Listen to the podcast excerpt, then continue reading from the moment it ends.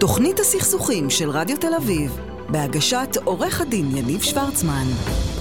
ערב טוב לכולם, תוכנית הסכסוכים, אני יניב שוורצמן. יש לי שני טיפים חשובים לתת לכם שאין לקוח שלי או חבר שלי שלא שומע אותם ברמה השבועית.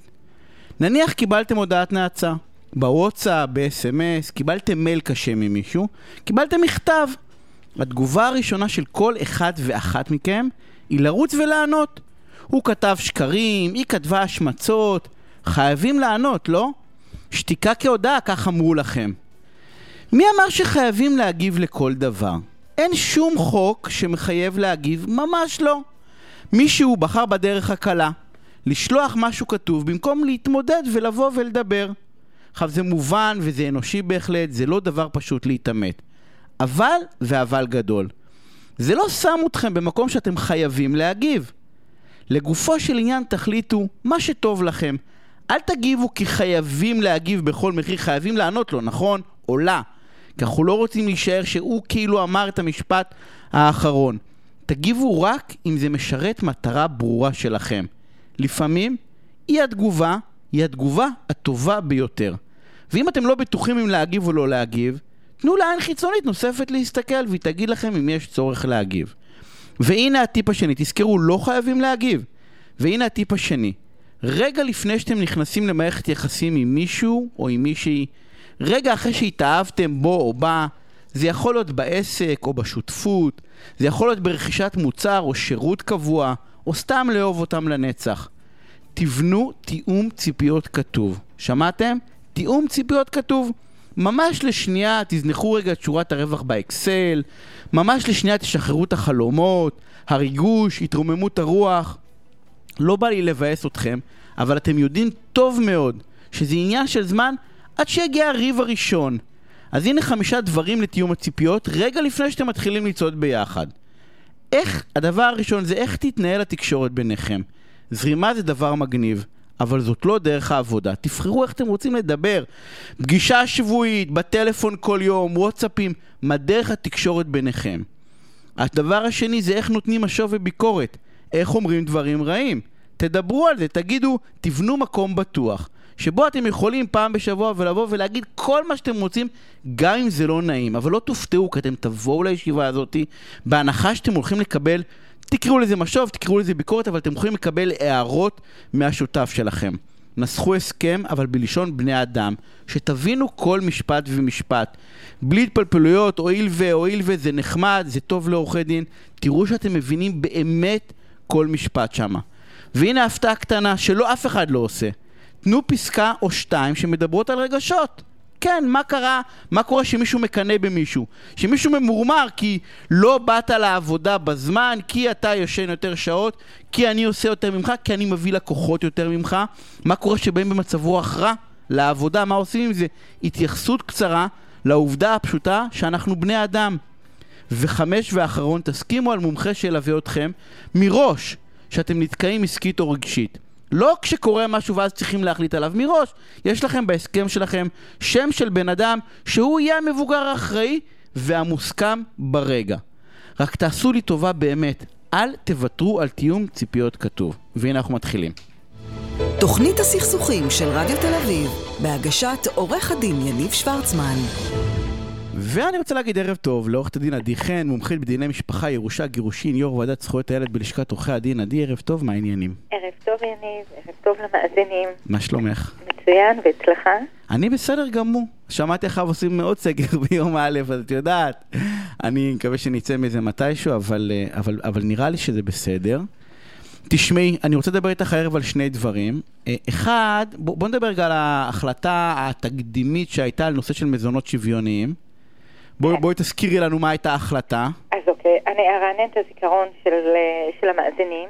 ב-19 ביולי 2017 נפל דבר אה, בישראל בכל מה שקשור לדיני המזונות. בפסק דין תקדימי קבע בית משפט עליון שהורים ששוהים עם הילדים, שהילדים שלהם שוהים עמם פחות או יותר זמני שהות שווים, והמשכורת או מקורות ההכנסה הפנויה של שני ההורים שווה פחות או יותר, אין יותר מזונות.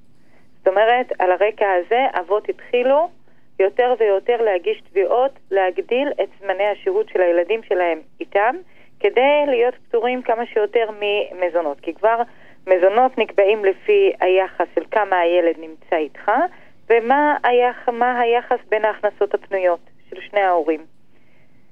אז בעצם הרבה אבות, מה עשו? עשו שני דברים, אם אני מבין נכון. ההחלטה הזאת, דרך אגב, החלטה נהדרת בעיניי. שטף תביעות היו, תאמין לי. שגם, שגם, עורכי הדין התפרנסו מאוד יפה מהתביעות האלה. התביעות האלה בעצם גם ביקשו, אחד, לשנות את הסדרי השהות ככה שזה יהיה שווה. פתאום, פתאום הרבה רצו להגדיל את זמני השהות, מה שלא היה קודם, וב' הגישו גם... להפחית המזונות. להפחית את המזונות. מה נוצר? נוצר מצב שהמון, אנחנו, כאילו עוררנו את המתים, הרבה תיקים שהיו סגורים נפתחים מחדש, אוקיי? ואז עלתה השאלה האם ההלכה החדשה של בית משפט עליון בעצם יכולה לחול על, על פסקי הדין שניתנו לפני שניתנה ההחלטה הזו, זאת אומרת לפני ה-19 ביולי 2000. האם זה חל רטרואקטיבית בעצם? זאת השאלה. והשאלה היא האם חל רטרואקטיבי על פסקי דין רק מחלוקות שבית משפט הכריע בהם ונתן פסק דין, או גם על הסכמים שבית משפט קיבל אותם ואפשר לאשר הסכם ולהפוך אותו לפסק דין גם על הסכמים. וזו הייתה השאלה, ובית משפט עליון קובע משהו, לדעתי פסק הדין הוא מאוד נכון, מאוד, הוא, הוא מעדיף את היציבות.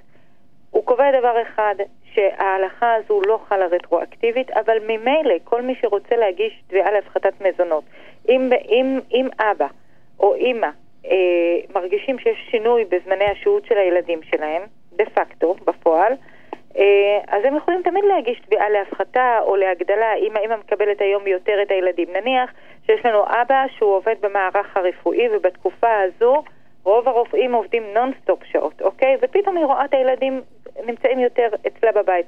על הרקע הזה יכולה להגיש תביעה להגדלת המזונות. אותו דבר אבא שמקבל את הילדים יותר זמן והמשכורת שלו אה, אה, שווה פחות או יותר למשכורת של האמא, יכול להיות פטור מהמזונות. אז הוא יכול להגיש תביעה להפחתת המזונות.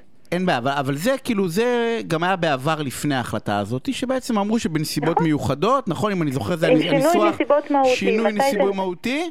השינוי נסיבות מהותי זה, זה נסיבות שלא יכולת לחשוב עליהן כשחתמת על ההסכם או כשניתן פסק הדין. למשל, אדם יכול לחשוב שהיום יש לי עבודה ומחר אולי יפטרו אותי מהעבודה. היום אני כעצמאי מרוויח איקס שקלים, ומחר יכול להיות שתהיה לי הפחתה. אבל עדי, כזה לא בא בחשבון. עדי, יש משהו בעיניי לא... את, את אמרת שהפסק דין הוא משמר. יציבות, כן. אבל בעיניי הוא לא הגון. למה? כי, את יודעת, אני לצורך העניין נניח, לפני, התגרשתי לפני חמש שנים, ואני עובד אה, יותר שעות נניח, ואין בעיה, ואני משלם, אה, אה, וחלק מהסיכום בעצם, כמעט בלית ברירה, את יודעת, כי מישהו, כן. אם נניח צריך לחזק, אז אני בא ואומר, אוקיי, אני יכול להוריד את זה, אבל אז לא יהיה, לא יהיה מספיק כסף בקופה, אז אני אומר, לא, אני מקריב לצורך העניין את האבהות שלי, ואני הולך לעבוד, ועכשיו אני בא ואומר, רגע, השתנה, השתנה החוק. בסדר? עכשיו יכול להיות שהמצב הוא, השתנה התפיסה. הרי ההחלטה של בית משפט העליון הייתה החלטה מהותית. היא באה ואמרה, אין שום היגיון שאם אנחנו מגדלים את הילדים ביחד, ואם אנחנו מרוויחים פחות או יותר דבר, מה ההצדקה בזה שרק הגבר ישלם רק כי הוא גבר, נכון? זה לא נכון, זה לא היה רק הגבר ישלם. לא רק הגבר, לא, הצד שמרוויח אותו דבר לצורך העניין ישלם, בסדר? שיש איזון, זה לא רק הגבר ישלם. לא במקור, הגבר שילם זונות, כמעט דה פקטו, כמעט בפועל הגבר שילם זונות, נכון? ברוב מוחלט של המקרים. עד גיל 6 חיוב אבסולוטי על האבא, ולכן אמרו שהצרכים ההכרחיים, מזון, אוכל ו- ודברים הכי הכרחיים שיש הם על האבא. מעבר לזה, על האימא ועל האבא מדיני צדקה, אוקיי? אה. אגב, פסק הדין הזה חל רק על יהודים ולא על עדות אחרות. אבל, זה... אבל, אבל אני בא ואומר, אבל העליון בא ואמר, מה, בסדר, הוא, הוא לצורך העניין, הוא ניסה קצת, לא עכשיו, בפסק דין הקדמי הוא ניסה לאזן את זה, נכון? הוא לא בדיוק ניסה לאזן את זה, כי אם תבחן לפי הדין העברי, הדין שיחול על יהודים, שיש צרכים שהם על האבא, ומעבר לזה יחולו על פי דיני הצדקה. בית, הדין, בית המשפט העליון פירש את דיני הצדקה יותר, בצורה יותר... אה, שוויונית. מודרנית, יותר, יותר שוויונית. אין שום סיבה בעולם שאימא שיש לה הכנסה, או שיש לה מקורות הכנסה, נניח שיש לה דירה והיא מפיקה ממנה את הפירות, את דמי השכירות, אין שום סיבה בעולם שלא נתחשב במקור הזה. ונטיל על האבא לשלם יותר מזונות. נהדר, אז למה לא להכין את זה רטרואקטיבית? למה לא לבוא להגיד, חברים, לכו לצורך העניין לגישור. בסדר, אני, אני בא, סתם בא, אני אומר, לכו לגישור, כי, כי האין הצדקה הזאת הוא נכון גם לפני חמש שנים. לא, אני יכולה להציג לך. לפני, או לפני שש שנים, והיה לי לצורך העניין תינוק, יש ילדים כבר גדולים, אז זה לא רלוונטי, אבל היה נניח תינוק, היום התינוק הזה, לפני שש שנים שהתגרשתי, התינוק הזה גדל, והיום הוא בן שש-שבע, ואנחנו מרוויחים אותו דבר, והילד, כאילו, למה, למה זה לא צריך להיות כמעט באוטומט? יש כלל שנקרא סופיות הדיון, כי אחרת אם לא תפעל לפי הכלל הזה, אז כל הזמן יצופו עוד תביעות ועוד תביעות מלפני 18 שנים. אבל אם הן צודקות, ש... אבל לא, 18 שנים כבר אין ילדים, אבל אני אומר, אם הן צודקות... למה? יש לך אני... חיילים.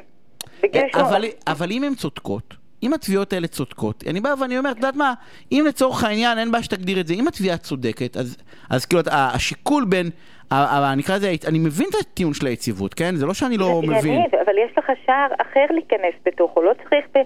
לפי פסק הדין הזה, אם באמת יש שינוי נסיבות מהותי, אם באמת זמני, הש...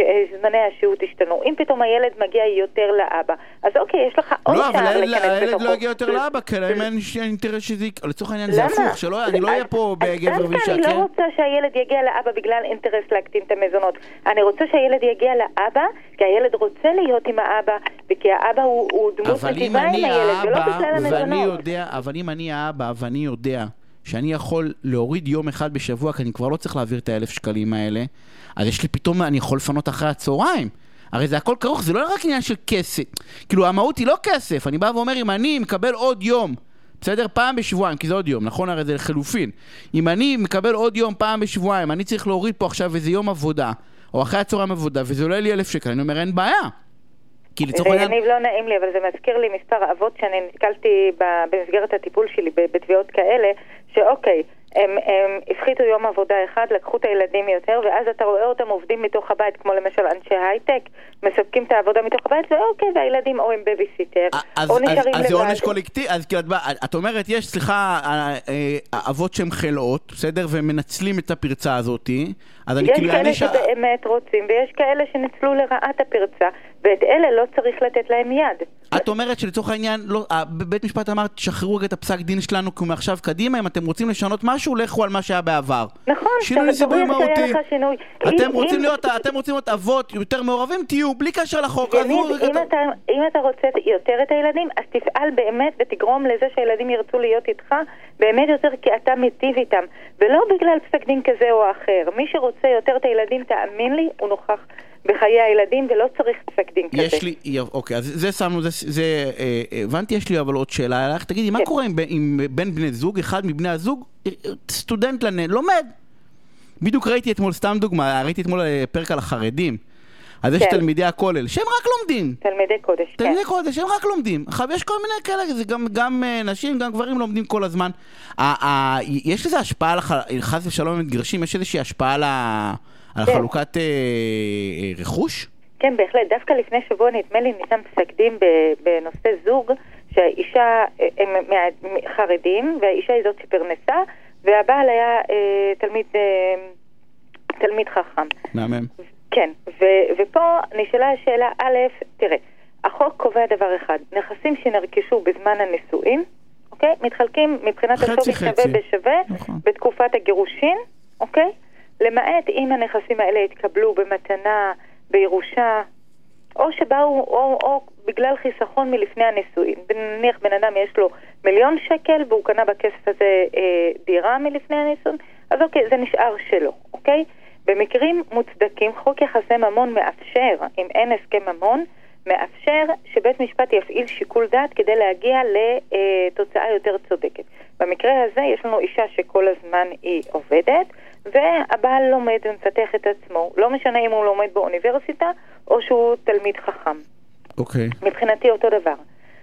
אמ, אז יש לנו פה את האופציה שבית משפט יפעיל שיקול דעת. זאת אומרת, עכשיו השאלה במקרה הזה היא, א', האם זה מוצדק אה, לתת לאישה יותר מחצי בגלל שהיא זאת שהשקיעה, והשאלה היותר עקרונית, כמו במקרה שנדון לפני כשבוע, באותו מקרה אה, הטענה של הבעל הייתה שהוא רכש את הדירה מלפני הנישואין, אבל בני הזוג חיו באותה דירה 40 שנים, הם הביאו שישה ילדים לעולם, האישה היא זאת שעבדה ופרנסה, היא זאת שלקחה הלוואות ממקום העבודה שלה והשקיעה במשכנתה, הם שיפצו את הדירה משלושה חדרים לחמישה חדרים, למרות שהבעל טען שזה ארבעה וחצי חדרים.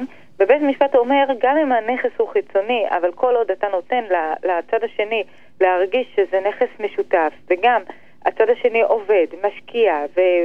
ומשפץ את הבית ומרחיב אותו ומשלם הלוואות על חשבון הבית, אז אה, אה, תוצאה צודקת היא שכן לתת לה חצי מהנכס הזה. למרות שכאילו לא מגיע לה, על פי חוק יחסי ממון. למרות שכאילו לא מגיע לה, אבל בגלל שהוא במשך כל הנישואין ישב ולמד, והיא זאת שעבדה ופרנסה את הבית, זה, בית זה, המשפט הפעיל שיקול דעתו. בית משפט או בית דין רבני? זה היה בית משפט. טוב, כי לדעתי בית דין רבני יגידו שתלמיד חכם, עבודתו. קודש. ייתכן קודש, כן. חשובה אף יותר. צריך לראות את הכתבות האלה בערוץ 12, דרך אגב, זה מטורף. באמת, זה, זה מרתק, הם רואים את זה קצת אחרת. אנחנו צריכים... לא לס... הייתי חושבת, סליחה שקטעתי אותך, לא הייתי חושבת שהיינו מקבלים בבית הדין הרבני פסק דין שונה. אה. לא הייתי חושבת בכלל. פסק דין היה שונה לחלוטין. לא, היו... לא, לא, לא, באמת? לא, לא, היו מוצאים את הדרך לפצות את האישה. באמת? כן. כי זו כן. שאלה מעניינת, כי תלמיד חכם, הוא, את יודעת, בתפיסה שלהם האמיתית, הוא זה שמגן עלינו.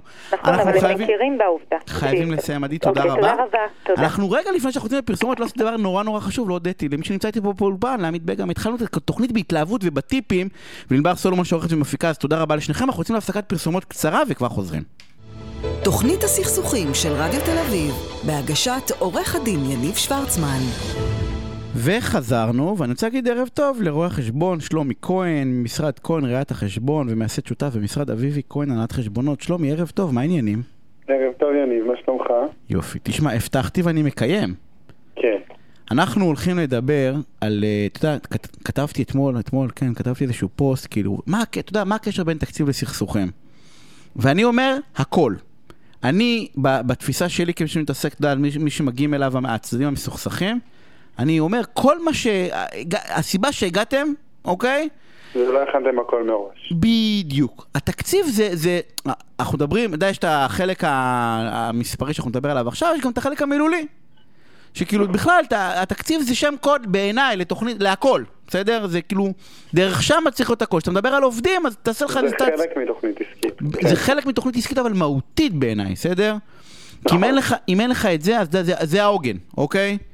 אמ, לא נעים להגיד, it's all about the money, אבל, אבל, אבל כן, כן. למה לא נעים? למה לא נעים? זה באמת... לא, כי אני לא בטוח שזה נכון. שלומי, אני לא בטוח... אני לא... כן, אתה יודע, אני לא בטוח שזה נכון, כי אני עוד לא החלטתי עם עצמי, באמת כסף זה הכל בחיים, אבל... אמ, בקיצור, כמה? זה קטע, תראה, אנחנו נתחיל, אה, אם אנחנו לא נספיק, אז אני כבר אומר למאזינים שלנו, אנחנו נעשה אתה ואני, בסדר, לייב אצלי בפייסבוק, רק על הנושא הזה, כי צריכים כנראה שעה, אבל בוא נתחיל, אוקיי? אני. אוקיי. יש לי סטארט-אפ, אוקיי? אמיתי. שאני הולך, אני אחר הלקוח שלך, שלומי. אני, יש לי סטארט-אפ אמיתי, שאני אה, רוצה לשנות את כל ההתמודדות של, של זוגות עם הקשיים שלהם, אוקיי? אוקיי. קשה להיות בזוגיות, אנחנו רואים את זה בלאורך כל התוכניות שלנו, וכל לא משנה איזה יועצים אנחנו מביאים. מה המוצר שאתה מפתח? אה, אפליקציה. אוקיי, מתוחכמת מאוד, אלגוריתם מאוד שהוא מתוחכם מאוד שבא ואומר לבני זוג, הנה, זה המצב שלכם, הוא סך הכל די גרוע, והנה הדברים שאתם יכולים לעשות ולשפר אותו, בסדר? שאין כזאת, שאין כזאת. עכשיו, אני שואל אותך, שלומי, איזה תקציב אני צריך להכין למשהו שאני לא יודע בכלל, בסדר? כאילו, בחלומות באקסלים שלי, אתה ואני בניו יורק יושבים במגדל בקומה 102. אבל, okay. אוקיי. אבל איך, איך אני מגיע למגדל שם? אז קודם כל, אתה צריך אה, אולי לנסות לדבר עם קולגות שכבר עשו איזשהו פיתוח של אפליקציה, ולנסות להבין מהם אה, מה המשמעות של פיתוח. כלומר, לאיזה בעל מקצוע אתה צריך לפנות, ומה גובה ההשקעה שאתה צריך לשלם לו. עכשיו, כל, כמובן, כל אפליקציה יש לה את הסגנון שלה, כלומר, יכול להיות שזה מוצר... אני עוצר אותך, אפליקציה מבחינתי יכול להיות גם בית קפה, כן? כאילו, זה כל דבר שאני רוצה לעשות משהו, חדש. אין בעיה, אין בעיה. איך אני בונה תקציב? דבר איתך ואני, יש לי טבלת אקסל, פתח טבלת אקסל. תכלס. אין בעיה. מה אני רושם? קודם כל, קודם כל אתה צריך להבין ולהיות סגור על עצמך מה זמן הפיתוח. זה החלק הכי חשוב. רגע לפני האקסל, שניונת לפני האקסל, מה זמן הפיתוח, ו... אתה מתחיל לשבת ולרשום את ההוצאות הצפויות. רגע לפני האקסל, אתה עושה רשימת מכולת, בסדר? ברשימת מכולת הזאת אתה מחלק מה העלויות של הפיתוח של המוצר ומה העלויות שצריכות להיות ביום שאתה תצא עם, הפ... עם המוצר לשוק. עד נכון, בעצם הייתי? שיש מוצר, ומי שיש מוצר נכון. קדימה. נכון. כאשר פיתוח המוצר, אם אני צריך לפרוט את זה רגע, זה לא משנה, מוצר אה, פיזי או אה, באוויר, פטנט, אה, עלויות חומר גלם, אה, ההוצאות של הפיתוח, אם זה הוצאות שכר, אם זה הוצאות לקבלני משנה, אם זה בעל מקצוע שאתה צריך לקחת, אפליקציה זה בעל מקצוע כמובן. אם אנחנו מדברים על הוצאות תפעול, אתה צריך להשכיר מקום, אתה צריך לשלם חשמל, מים, ארנונה, ועד, אה, תחזוקה. אם אתה צריך להכניס לשם מחשבים, אה, ציוד, כמה עובדים הולכים להיות שם, כמה עובדים צריכים בשביל פיתוח המוצר. עכשיו, למה התחלתי בזמן הפיתוח? למה זמן הפיתוח הוא קריטי להכניס אותו לטבלת האקסל שלנו. אנחנו אמורים להכניס, לעשות טבלת אקסל, בדרך כלל בת שנה, אה, ח- 12 חודשים. אני ממליץ שאם אתה התחלת באמצע שנה, אתה רוצה לפתוח באמצע שנה, אתה רוצה להתחיל מוצר באמצע שנה, לעשות את זה כבר שנה וחצי, לסגור שנה קלנדרית הבאה. זה מה שבאתי לשאול אותך, לא לעשות את זה נכון. לחצי שנה, לא להגיד אני עובד עד סוף לא שנת חצי הזה, שנה, נכון. לפחות שנה, מינימום שנה, ואם אתה מתחיל איפשהו באמצע, אז או, בסדר, אז ת- תעשה את נכון. זה עם השנה עכשיו- אחרי זה. כן, עכשיו זמן הפיתוח, סליחה שאני כותב אותך, שאתה יודע שאין לי הרבה זמן וזה חשוב לי. קדימה. עכשיו, זמן הפיתוח, צריך להגדיר אותו, כלומר זה יכול להיות ארבעה חודשים. יש מקרים שזה ארבעה חודשים, יש מקרים שזה חודשיים ויש מקרים שזה שמונה, תשעה חודשים. הרבה מאוד מקרים שנופלים בדרך זה כי תכננו זמן פיתוח נגיד חמישה חודשים וגילו שזה 14 חודשים. למה? כי כשאתה בא למשקיע ורוצה לקבל ממנו כסף אז אתה מראה לו איזשהו זמן פיתוח ואם אתה מגלה בדרך שזמן הפיתוח מתארך המשקיע לא רוצה להכניס יותר כסף ואז צריך לחלק עוד uh, מניות לעוד משקיעים וזה הופך להיות מסטיק והמוצר לא נגמר ולא יוצאים לשוק וכולם מפסידים. אז זמן הפיתוח הוא קריטי, גם בשביל שקיפות למשקיע אם צריך, וגם לעצמך, לדעת כמה זמן אתה לא מכניס כסף לארגון. כמה? זמן זה יוצא ולא נכנס. בדיוק. עכשיו, למה זה גם קריטי? כי כשאתה משלם שכירות, כשאתה משלם שכר, כשאתה משלם הוצאות מקצועיות, רואה חשבון, מנהל חשבונות, ביטוחים, כל ההוצאות השוטפות יוצאות לפי זמן הפיתוח. כלומר, אם זמן הפיתוח שמונה חודשים, זה יהיה הרבה יותר אה, הוצאות מזמן פיתוח של ארבעה חודשים. נכון שההוצאה הזאת היא קבועה ולא הולכת לאיבוד, אתה תמיד תשלם אותה, אבל זה נותן לך נקודת חתך למתי אתה מתחיל להכניס כסף עבור ההוצאות האלה. בסדר? זה קצת טריקי, נכון? זה טריקי כי מאוד, אנחנו כולם גונבים, אנחנו גונבים נכון. חודשים, ואז בעצם יכול... זה כאילו רכיב כל כך משמעותי. דרך אגב, אני- אה, דיברנו על אפליקציה, ולצורך העניין גם אם אני פותח חנות ואני צריך להכין אותה, זה בעצם זמן הפיתוח, נכון? נכון, כמה עולה. להביא את הקבלן, ומתי אני אמור... נכון. מתי הטקס החגיגי? כולנו מאוד נכון. אופטימיים בשלב הזה, נכון? והבאת הסחורה, לפעמים אתה מביא אותה מחו"ל, הזאת שהיא מגיעה לארץ, אתה אתה, כן, ברור. אז, אז זה אותו דבר בזמן טיפ, אה, פיתוח, זה לא משנה מה אתה מפתח בעצם. יש לך זמן שאתה נכון. בו מכין את העסק. אבל אתה אמרת סטארט-אפ, אתה שלחת אותי לסטארט-אפ, נכון. ואני על סטארט-אפ. יאללה, ב- קדימה. אני, אני. זורק אבל, אני זורק, שידעו גם בעלי חנויות, וגם אה, לגמרי, זה, שידעו שזה. רלוונטי לחלוטין. זמן פיתוח. אה, איך אני, איך, אתה יודע, יש דרך להגיד שאני לא גונב את עצמי, או שזה, אם אני אגנוב את עצמי, אני בעצם אני גונב את הזמן, אני מתכוון. אתה צריך, אתה צריך להיות כנה עם עצמך, כלומר אם זה שיפוץ זה לא פחות מחודש-חודשיים, ואם זה פיתוח מוצר חדש זה לא פחות מחמישה חודשים. איך שלא תסובב את זה, זה מעל חמישה חודשים, דברים מתעכבים, דברים לא זזים, אתה צריך לג'נגל בין בעלי מקצוע, בין עובדים, זה פחות מחמישה חודשים זה לא עובד. אוקיי, אז יש לי רכיב זמן פיתוח, ופה אני עושה בעצם רשימה של אקסל. עשיתי צורה- רשימה. עשיתי נכון. רשימה. עכשיו, לקחתי את הרשימה הזאתי והתחלתי לצוות אותה. כלומר, אם אנחנו יודעים שאנחנו מדברים על משכורות ואנחנו צריכים שני עובדים עלויות פיתוח, אז אתה יודע שאתה משלם להם איקס כל חודש. אתה מכניס את זה בינואר, בפברואר, במרץ, לפי החודשים. אם אתה יודע שאתה צריך לקנות סחורה או לשלם עלות של ביטוח, אתה יודע שזה תשלום חד פעמי בשנה. אז אתה שם אותו במועד שאתה חושב שאתה הולך להוציא אותו, נגיד פברואר או נגיד אה, אפריל. בסדר? כתשלום אחד או אוקיי? לפרוס אותו? זה תלוי בך, לעניות דעתך, לדעתי צריך בתשלום אחד, אבל אוקיי. זה כל אחד והתקציב שלו. אוקיי. אם אני יכול בעצם לשלם אותו. נכון, הוצאות לא צפויות והוצאות חד פעמיות. הוצאות חד פעמיות, אתה צריך לקנות שולחן, מדפסת ומחשב, אתה צריך אותם בחודש הראשון, וזו הוצאה חד פעמית, אתה מכניס אותה במכה אחת. אם אתה פורס אותה בכרטיס אשראי, מבחינתי זה יצא בינואר. בסדר? אתה מדבר איתי על פריסה אנחנו מדברים פה על הוצאות ביטוח, אפשר לפרוס את זה ל-12 ואז לגלם את זה כל חודש בחודשו. אבל אם אתה קנית שולחן וזו הוצאה חד פעמית, אתה לא פורס אותה לארבעה תשלומים. כאילו, בתקציב. בכרטיס אשראי אין בעיה, לפרוס אותה לארבעה תשלומים. אתה בא ואומר, חייב להיות לי בשורת הכנסה מענה לזה. הוצאה, כן, לא, נכון. לא, עוד פעם, לא לרמות את עצמי ולפרוס את זה, ואז להגיד שבמקום נניח 20 אלף שקל ציוד, נכון, זה 5,000, נכון, כן, נכון. בדיוק פרסתי 5 אלף זה במקרה הטוב, נכון, כי אני זה גם לא יכול. לפרוס את זה 36 תשלומים. אז אתה מגלגל את זה גם על הזמן שאתה יוצא לשוק, זה... הבנתי, אז. אנחנו- צריכים לתת לזה מענה בהתחלה, אוקיי, מעולה, זה זמן פיתוח, אז אמרנו, אה, עכשיו. כן, עב- עברנו, עברנו את הזמן פיתוח, דיברנו על ההוצאות העיקריות, כמובן שתמיד יש הוצאות אה, מיוחדות שלא צפית אותן, פתאום צריך להביא מדפסת, פתאום צריך לקנות את זה, פתאום משהו מתקלקל, פתאום צריך להביא שרברב, ואלוהים יודע. אז שמים הפרשה להוצאות לא צפויות. אני בדרך כלל אוהב ללכת על 3,500 שקל, אם אנחנו מדברים על מספרים, אבל כל אחד והגודל של העסק שלו, אם אתה עכשיו בונה מפעל, אז זה צריך להיות 35,000 שקל. זו הוצאה שאני. מפריש אותה אבל שלומי? מה? זו הוצאה כן, שאני- אתה רוש... לא, אתה לא מוציא אותה בפועל, אבל אתה דואג שהיא תהיה בתקציב. כלומר, אם אתה הולך לזמן פיתוח ואתה יודע שלא נכנס כסף, ואתה צריך שיהיה לך 200 אלף שקל בתקציב, וזה דיברנו שבוע שעבר וקצת התווכחנו על זה, אם אתה מביא את זה מהבית או מביא את זה מהבנק, אבל צריך שיהיה את הכסף לכל מקרה שלא יקרה, שלא ת...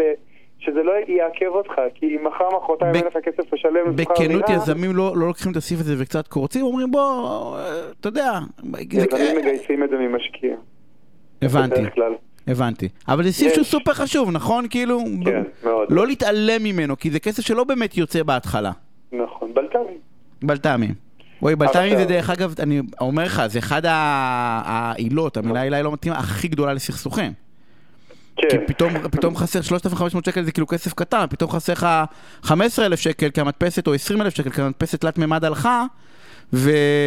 ולך תביא עכשיו, אתה יודע, מי, מי מביא את זה? נכון, אבל הסכסוך הוא לא הבלת"ם, הסכסוך הוא על הכסף. בסופו של יום הסכסוך הוא על כספים. על... בלת"ם זה, זה פוש, כי אתה יכול לפרוס אותו עכשיו ל-36 תשלומים, אבל בסוף הסכסוך הוא שהבנק לא מביא לך כסף ואין לך מאיפה להביא, נכון. ואז מתחיל הבלאגן. אה, אבל כן, זה ה- האבן הקטנה שמתחילה להידרדר במדרון והופכת ל... כן. אוקיי, זמן פיתוח אמרנו. זמן פיתוח. סיימנו את הזמן פיתוח, אנחנו מגיעים לזמן שיצאנו לשוק. אם אנחנו מדברים על סטארט-אפ, אבל תשליך את זה על כל דבר אחר, יש לנו הוצאות עיקריות. בכל עסק יש את ההוצאות העיקריות שלו.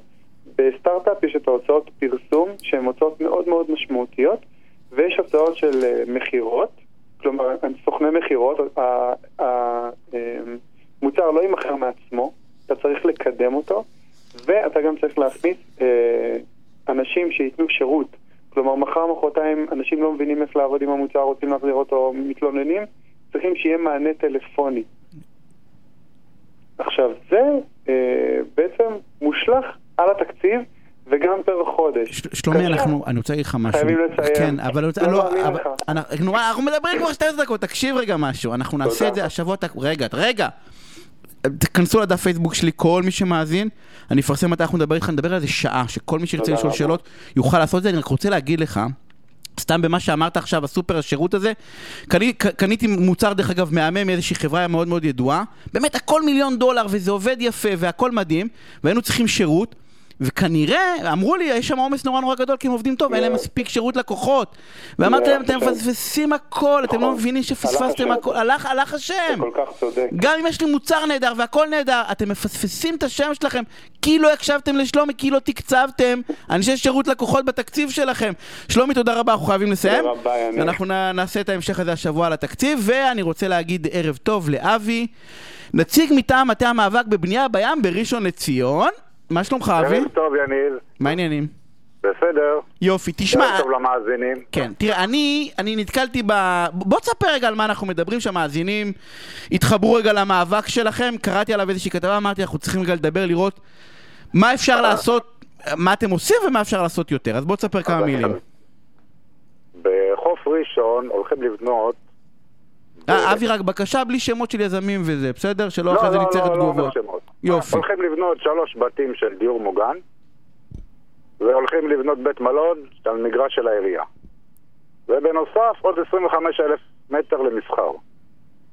על שטח קטן ורצועת חוף של 900 מטר. שאם אני זוכר. נכון, הגובה זה בניינים גבוהים מאוד. בניינים של אה, תשע קומות, והם ביקשו הגדלות ל-12. וזה 100, 100, כמה מהחוף? 120-130 מטר. 120, 130, איזה כיף יהיה למבוגרים שיהיו שם בדיור מוגן.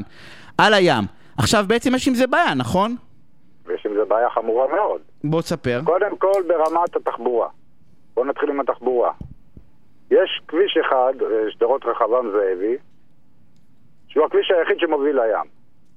הכביש הזה היום פקוק, היום הוא פקוק, ואחד היזמים כבר מפרסם שהוא הולך להביא 7 מיליון איש בשנה. זאת אומרת 20 אלף ביום. לאזור המסחרי כאילו. כן, רק על בניין אחד אני מדבר. תכפיל את זה בארבע, אז יש, לנו בע... אז, אז יש לנו בעיה של תחבורה, אבל אני רוצה לשאול אותך רגע, אבי, תקשיב. קודם כל, ואסור, אני, יש חוק, חוק חדש, ישן, בסדר? שאומר. שאסור לבנות אה, אה, אה, אה, במרחק הזה מהים. ואני רוצה לשאול אותך אבל שאלה. הרי ישבה הוועדה המקומית, נכון? וכאילו בוא, היא שק... אני, אני מקווה, כן? ששקלה את השיקולים שהיה צריך אה, לשקול. נגיד. אז, אז אני, אה, אה, איך זה עובד? מה, מה, מה, אני- מה, אני מה. הרצון, מה הרצון של התושבים? אני בא ואומר, אני אני, דרך. אגב, לא אחת התנגדתי לכל מיני פרויקטים שאני חשבתי שהם הזויים והם אכן הזויים. אני אסביר לך משהו. קדימה. היה פרויקט שניסו לבנות אותו דבר לפני עשר שנים. היה ראש עיר אחר, דור צור. והוא הלך עם היזם, אותו יזם, עד בג"ץ, ובג"ץ קבע 50 אחוז שיהיה לטובת הציבור. כי זה קו ראשון לים. ראש העיר הנוכחי החליט שלא, הוא מעדיף אה, לתת להם לבנות. לא נלחם. אז, אז, ב, אז בעצם, אני בא ואומר, יש, אומרת יש פה שיש סוגיה לו- פוליטית. סוגיה פוליטית. בדיוק. אוקיי. כבר יש החלטה אחת של בג"ץ, אוקיי? יש החלטה רשמית. ראש העיר שהיה לפני דור צור, מאיר ניצן, יש לי מכתב יעני רשמי שלו, שהוא לא נתן להם לבנות. שהוא שלח את זה לאופיר פינס שהיה בזמנו שר הפנים. ב- במשרד הפנים, כן. אבי, מה, מה. מה, מה אתם עושים? מה אתם עושים כדי לבטל שם את ה... כי אה, ראיתי את הזה, זה נראה באמת פרויקט גרנדיוזי על, על קו אה, חוף, וקצת למדתי, ולראשון לציון יש באמת קו חוף, חוף מאוד קטן יחסית לאוכלוסייה, לציבור הרחב. אה, איך, מה אתם עושים היום? אז היום, בשעה טובה, סיימנו גיוס. ותודה רבה לכל התורמים. סיימנו גיוס כדי לממן לעורך דין. נתחיל אה, לפעול דרך עתירה מנהלית. ניקח את העירייה לשם, ושייתנו הסברים לבית המשפט. אבל מה עוד, אבי? אני, אני, אני, אני, אני משתף אני אותך... רוצה אני, שבית אתה יודע, המשפט ידע, אוקיי. כי הפגיעה פה היא מעבר לפגיעה שיש בשכונת נווה חוף, אוקיי? שיש פה 11,000 תושבים, שהם כלואים בדירות בשישי שבת, שתבין, בקיץ האחרון היינו נאלצים להביא לשוטרים תעודת זהות כדי להגיע הביתה. או להזמין, אם אני רוצה להזמין אותך בשבת בקיץ, אני צריך לשלוח לך בוואטסאפ את התעודת זהות שלי שייתן לך להגיע אליי. למה? כי אין דרך אחרת, אם לא אתה לא נכנס. יש שוטרים, יהיו שוטרים בכל הכביש. זה כביש אחד. התנועה היא מטורפת. 250 אלף מבקרים היום. אבי, השאלה שלי, תראה, אני, אני גם יצא לי ככה בשיחה שלנו המקדימה, אמרתי לך, תקשיב, אני, אני מלווה הרבה פרויקטים, הרבה אה, מאבקים, ויש משהו בהליך המשפטי שזה, אחד, לא יודע אם המילה נוח היא מתאימה, כן? כי אתה הולך לבית משפט ומשהו מכריע, אבל זה כמו לשים בקזינו את כל הכסף, את כל הזה, על, על צבע אדום, אוקיי? כאילו אם יעבוד נהדר, ואם לא יעבוד, אז, אז, אז מה? כי יש פה בעצם משהו שאתה אומר, שזו החלטה פוליטית. יש לכם גם פעם, כוונה, יש לכם גם כוונה. יש לכם גם כוונה להיאבק פוליטית בדבר הזה? אוקיי. לא. תקשיב, אני עד לפני חצי שנה לא הייתי בכלל מעורב פוליטית בכל מה ששייך לעירייה, לא עניין אותי בכלל. אוקיי. אוקיי? נכנסתי לזה בגלל כל הבלאגן שהם עשו פה. עכשיו, לגבי העירייה, אנחנו דיברנו איתם וניסינו להגיע איתם בהידברות, וכל הזמן קיבלנו לצאת תשובה. הדרך היחידה לפתור את הבעיה בים זה בית המשפט. עכשיו, כי נוח להם, נוח לעירייה לשלוח את זה לבית משפט, כי אתה יודע, מה אבל אכפת להם? למה אני כתושב צריך לקחת את הדבר הזה, אני ושאר התושבים, לבית המשפט, ולא העירייה עצמה תיקח את היזמים עוד כפי שצריך כדי לפתור את הסוגיה הזאת. אז השאלה אם אין דרך להפעיל לחץ, אני לא מכיר את הקואליציה או את הזה, השאלה אם אין- מספיק מס- לתושבים מתוך כל הקבוצה הנהדרת שלכם, אתה יודע, שעובדת, כן. ואם אין מספיק, אתה יודע, להפעיל באופוזיציה, ולקחת חברים מהקואליציה, למצוא אנשים שיוכלו לעזור בדבר לא הזה. נכנסתי לזה עדיין פוליטית, כי אני לא מכיר אף אחד מהפוליטיקה שם. אנחנו לא באתי להתערב פה פוליטיקה, לא, לא, הפוליטיקה פחות מעניינת אותי, מעניין עובדות. אוקיי, ויש פה ציבור שנפגע. יש את הציבור של התושבים פה בנווה חוף שנפגעים. יש את כל תושבי ראשון שנפגעים. ויש תושבי החוץ, זה לא רק שנפגעים בפקקים, גם דחפו להם עכשיו, הקפיצו להם את המחירים פה. שתבין, תושב חוץ צריך לבוא, צריך לשלם 60 שקל. על מה? על כניסה לחנייה. אה, על חניון, אוקיי. אתה מבין? הקפיצו להם את המחיר כדי למנוע מהם להגיע. הם גם נפגעים, הם לא תושבי מדינת ישראל? מישהו פה צריך להתעורר. הבנתי. אה, טוב, אז... זאת אומרת, יש פה פגיעה ציבורית, אוקיי, זה, זה מאבק ציבורי, כי יש פה פגיעה ציבורית, בכמה היקפים. אם זה פה התושבים המקומיים של נווה חוף, אם זה כל תושבי ראשון, וכל התושבי הסביבה. גם התושב נס ציונה או יעקב הוא שונה ממישהו. אה, הבנתי. מתי אתם מגישים את העתירה? הבנתי שכסף אנחנו יש? היום סיימנו את הגיוס, היום סיימנו את הגיוס. אנחנו מחר נתחיל לפעול בנושא של הצד המשפטי. הבנתי. אה, אבי, אני רוצה להודות לך על השיחה הזאתי. אה, אחלה, תודה לך. תודה, ואני מאחל לכם בהצלחה. תודה אה, רבה. תודה. אה, תשמעו, אני אה, פעם בשבוע אביא איזשהו סוג של מאבק ציבורי חברתי אה, כדי לדבר, כדי לתת איזושהי נקודת מבט. המאבק הזה הוא מאבק שנמצא בכל עיר. והיה לי חשוב רגע לדבר גם, לראות מה, מה, את הזווית לצורך העניין של התושבים. ויש איזושהי נטייה לרוץ ישר לפ- לפן המשפטי, כי אני, כי אני יודע את זה, אני עורך דין, אני, זה באמת הדבר הכי קל, להגיש עתירה מינהלית. לא, לא יודע אם הכי קל, אבל הכי נוח, ובית משפט יחליט. ובדרך כלל בתי המשפט לא נוטים להתערב בהחלטות uh, של uh, תכנון ובנייה. אה, כי לאורך כל הדרך כל כך הרבה מישורים וועדות והכל, ויש כל כך הרבה דברים לעשות במאבק אה, ח, אה, חברתי, במאבק ציבורי, במאבק... אה, אה, ואני רוצה להגיד כמה נקודות שסופר חשוב לי, שגם המאזינים... שיש להם מאבקים, זה לא משנה איפה זה, באיזה עיר בשרון, או, או בשפלה, או בדרום, כולם נמצאים באותו דבר, כולם נופלים לבור המשפטי. זה לא עובד רק עם הדור המשפטי. צריכים לעשות תיק, תיק התארגנות אמיתי. שהתושבים יראו אם יש פה, מה, מה, מה לוח זמנים, מה המטרות, מה היעדים, מי האנשים הפעילים. הרי זה נורא מעייף להיות פעיל. אתם רוצים רגע להביא, אתם רוצים רגע, אה, אה, אה, אה, לצורך העניין, לגייס עוד אנשים איתכם, תתנו להם משהו לעשות. הם צריכים, יש המון אנשים טובים שרוצים לעשות. כל אחד מה שהוא יכול. יש מי שיכול להיות פעיל באיזה חמש שעות ביום, יש מי שיכול חצי שעה בלילה לכתוב פוסט. אבל הוא יכול לכתוב פוסט, תפעילו אותו. כי בסוף זה עניין של לחץ, בית משפט לבד לא עובד. צריך לגייס את העירייה, העירייה לא נגדכם. אין אף אחד נגדכם, יש להם את התפיסה שלהם, יש להם את בעלי ההון והממון וכולם רוצים שם לעשות דברים. תמצאו בתוך העירייה אנשים שאיתכם, מנהלי מחלקות, מנהלי אגפים. אה, אה, מישהו באופוזיציה, סגן ראש עיר שלא בהחלט רואה עין בעין, מישהו שהוא לא מעשייה של ראש העיר, אולי אפילו ראש העיר, אפשר לשכנע אותו, יש לו כלים. הוא יכול לנהל זכויות, הוא יכול לעשות הרבה מאוד דברים כדי לעשות את זה. צריכים פעילות שטח קבועה, צריך לעשות קמפיין בפייסבוק קבוע, צריכים להפעיל לחץ, צריכים לתת חלופות, אתם. תמצאו חלופות, לא נגד. אני נגד הקמה, ובסדר, מה אתה כן רוצה?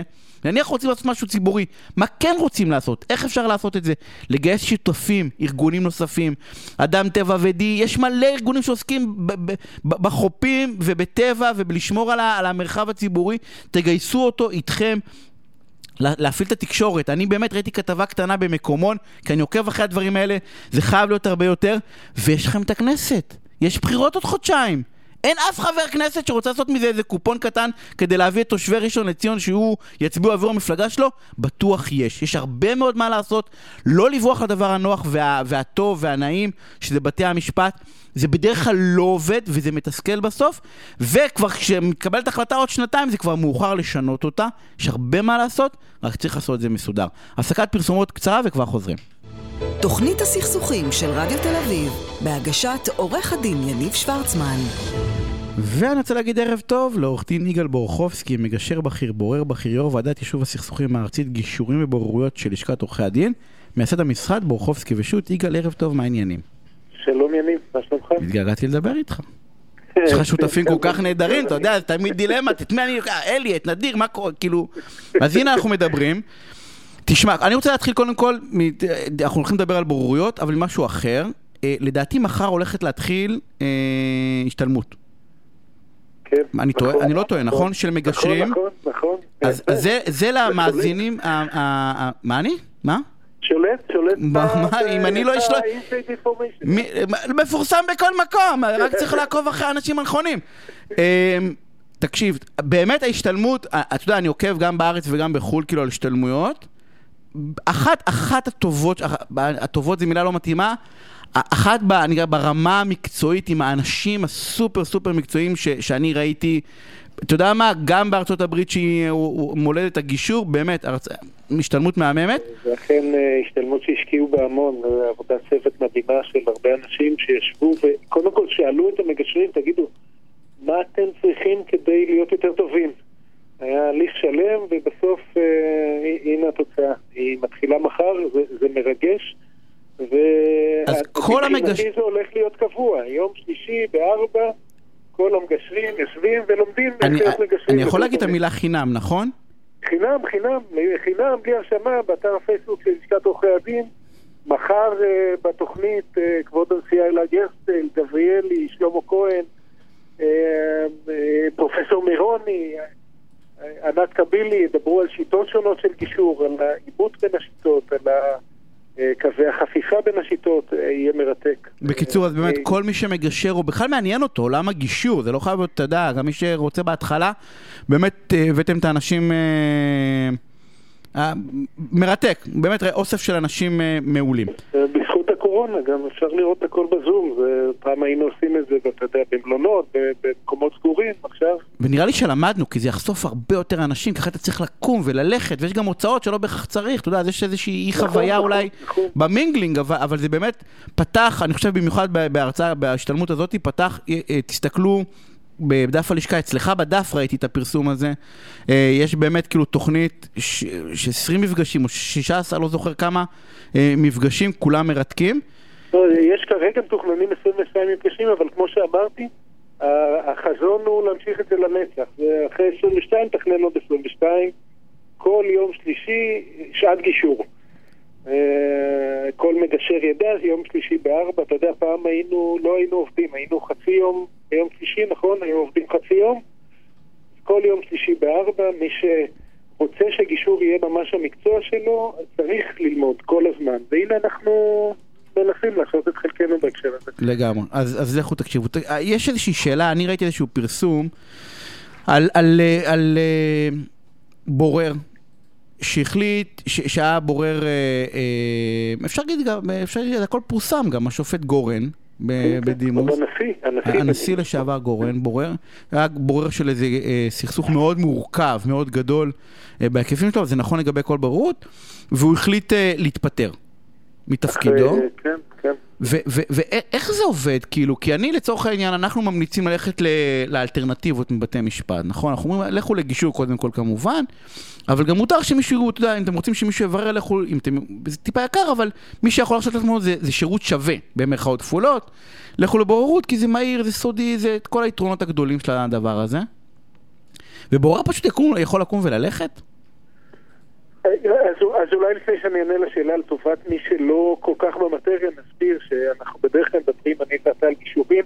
בוררות זה בית משפט פרטי. זה לא גישור, זה לא הליך אלטרנטיבי, זה, זה, יש לזה יתרונות, יש לזה חסרונות, אבל זה שופט כמו כל שופט. אה, אה, תוצאת פסק הבוררות מחייבת את הצדדים, זה לא עניין של הסכמה, זה מחייב את הצדדים, כמו פסק דין של בית משפט.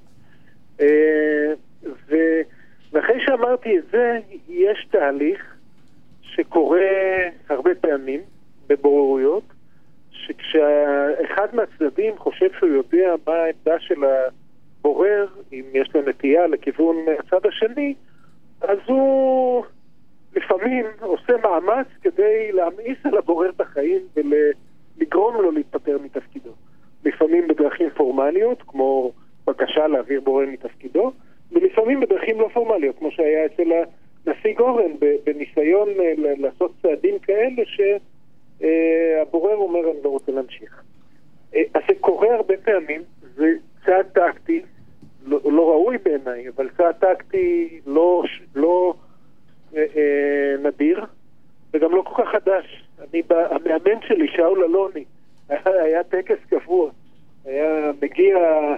עורך דין ראוי, רציני, מכובד, מייצג בבוררות, ואז באיזשהו שלב הלקוח היה מחליט ששאול נגדו, הוא היה מתחלף בעורך דין פחות ראוי ופחות מכובד, שהיה עושה בלאגן, הולך לבית משפט, בית משפט בדרך כלל היה דוחה את בקשות הפסילה, ואז היה חוזר הראוי והמכובד בהמשך הבוררות.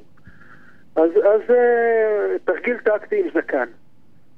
אה, אבל, אבל יש פה בעייתיות יכול... נורא, אבל יש פה בעייתיות, נכון יגאל? כי זה בעצם בא ואומר, עזוב, אם... אתה יודע, היה לי איזשהו אה, פינה בהקשר אחר של משפחה, שאי אפשר באמת להחליף שופטים. אתה יודע, בקשה לפסילת שופט זה, זה בקשה חסרת סיכוי בדרך כלל. אה, ובעצם, אז זה סוג של בא ואומר, כל צד שיריח שהבורר הוא לא בדיוק לטובתו, כי הוא שואל את השאלות הלא נכונות, ווטאבר. בגלל שהוא שואל את השאלות הנכונות. או, ברור, ברור. שואל את השאלות הלא נכונות לצורך הוא מבין שהוא מבין, כן, בסדר? כאילו, כן, כן. הוא מבין שהוא מבין את האירוע, אה, ומהר. אה, שזה בדרך כלל המצב גם, אתה יודע, הצדדים יכולים לשחק וזה, אבל אה, השופט חייב לשחק את המשחק, אבל בורר לא תמיד משחק את המשחק. אז זה כזה פשוט כאילו? תראה, מה זה פשוט? זה קודם כל תלוי באינטגריטי של צד, ואחר כך תלוי באיך הבורר תופס את עצמו. אה, אין בורר שלא, שלא עמד במצבים האלה. באמת? זה עד כדי כך כאילו? זה כאילו... הסיפור המפורסם אה, אה, של גורן מצטרף לסיפור עם וריאציה של, של כבוד הנשיאה גרסטל, שגם אותה ניסו לפסול. השיקול, כתבו כל מיני שיקולים, אבל ברור שהשיקול, האינטרס האמיתי היה שחשבו שהיא לטובת הצד השני. וגם אני הקטן כבר עמדתי במצבים לא נעימים כשצדדים שהבינו מה עמדתי לגוף העניין ניסו להשתתף. זה לא מבאס, יגאל, זה לא מבאס, אני שואל באמת, אתה יודע, סתם, זה לא מבאס כאילו? זה לא, אתה יודע, זה אחת הסיבות דרך אגב שאני לעולם לא רוצה להיות בורר. אמיתי, מיכל, אתה יודע, דיברנו עם, אתה יודע, לעשות או לא לעשות, כי אנשים מבקשים, אני לא מוכן, לא, בגלל הדבר הזה, לא מוכן. אז ברמה האישית זה מאוד לא נעים, כן? אתה, אתה מגיע להיות בורר כי אנשים סומכים עליך, כי אנשים נותנים בך אמון, ואז פתאום אתה עומד מול טענות אה, אה, מתחת לחגורה שנועדו לפסול אותך אצל השופט גורן היה ממש חוקרים פרטיים שהוציאו כדי לנסות אה, למצוא משהו שלא לא מצאו, אבל, אבל אה, אה, אה, להפעיל חוקרים פרטיים על הבורר, אה, נורא. ומהצד השני, אני חושב שמי שלא רוצה לעמוד במצב הזה, הברירה האמיתית שלו זה לעשות מה שאתה עושה ולא להסכים להיות בורר. כלומר, אה, אם אתה הסכמת להיות בורר, זה כאילו בעל כורחך הסכמת גם שלא להיכנע למהלכים טקטיים של הצדדים, מהלכים אה, אה, שנועדו לעוות את הליך הבוררות. ואתה יודע שלא בכל תיק, אבל יהיו תיקים שבהם אתה תעמוד במצב לא נעים מול האשמות לא נעימות, ועדיין, תפקידך כמו שופט לעשות את עבודתך ללא משוא פנים, ללא מורא, ללא מורא, מלבד מורת דין, אה, וגם לא להתרגש מהאשמות שמופנות כלפיך, תוך ידיעה שזה חלק, לצערנו, חלק מהמשחק של לפחות חלק מהצדדים או עורכי הדין משחקים.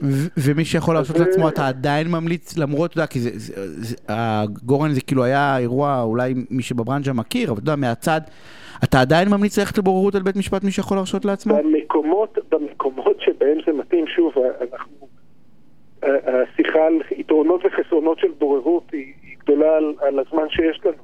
לא בכל מת, מקום מתאים בוררות. בחלק מהמקומות בית משפט עדיף. חלופה טבעה בהרבה. אבל יש מקומות שבהם היתרונות של בוררות הם דרמטיים. אני, אני אתן לך בוררות במוסד לבוררות עסקית. עשיתי לפני אה, מספר שבועות, הבוררות התחילה והסתיימה אחרי שעתיים. תראה לי בית משפט שבו זה אפשרי.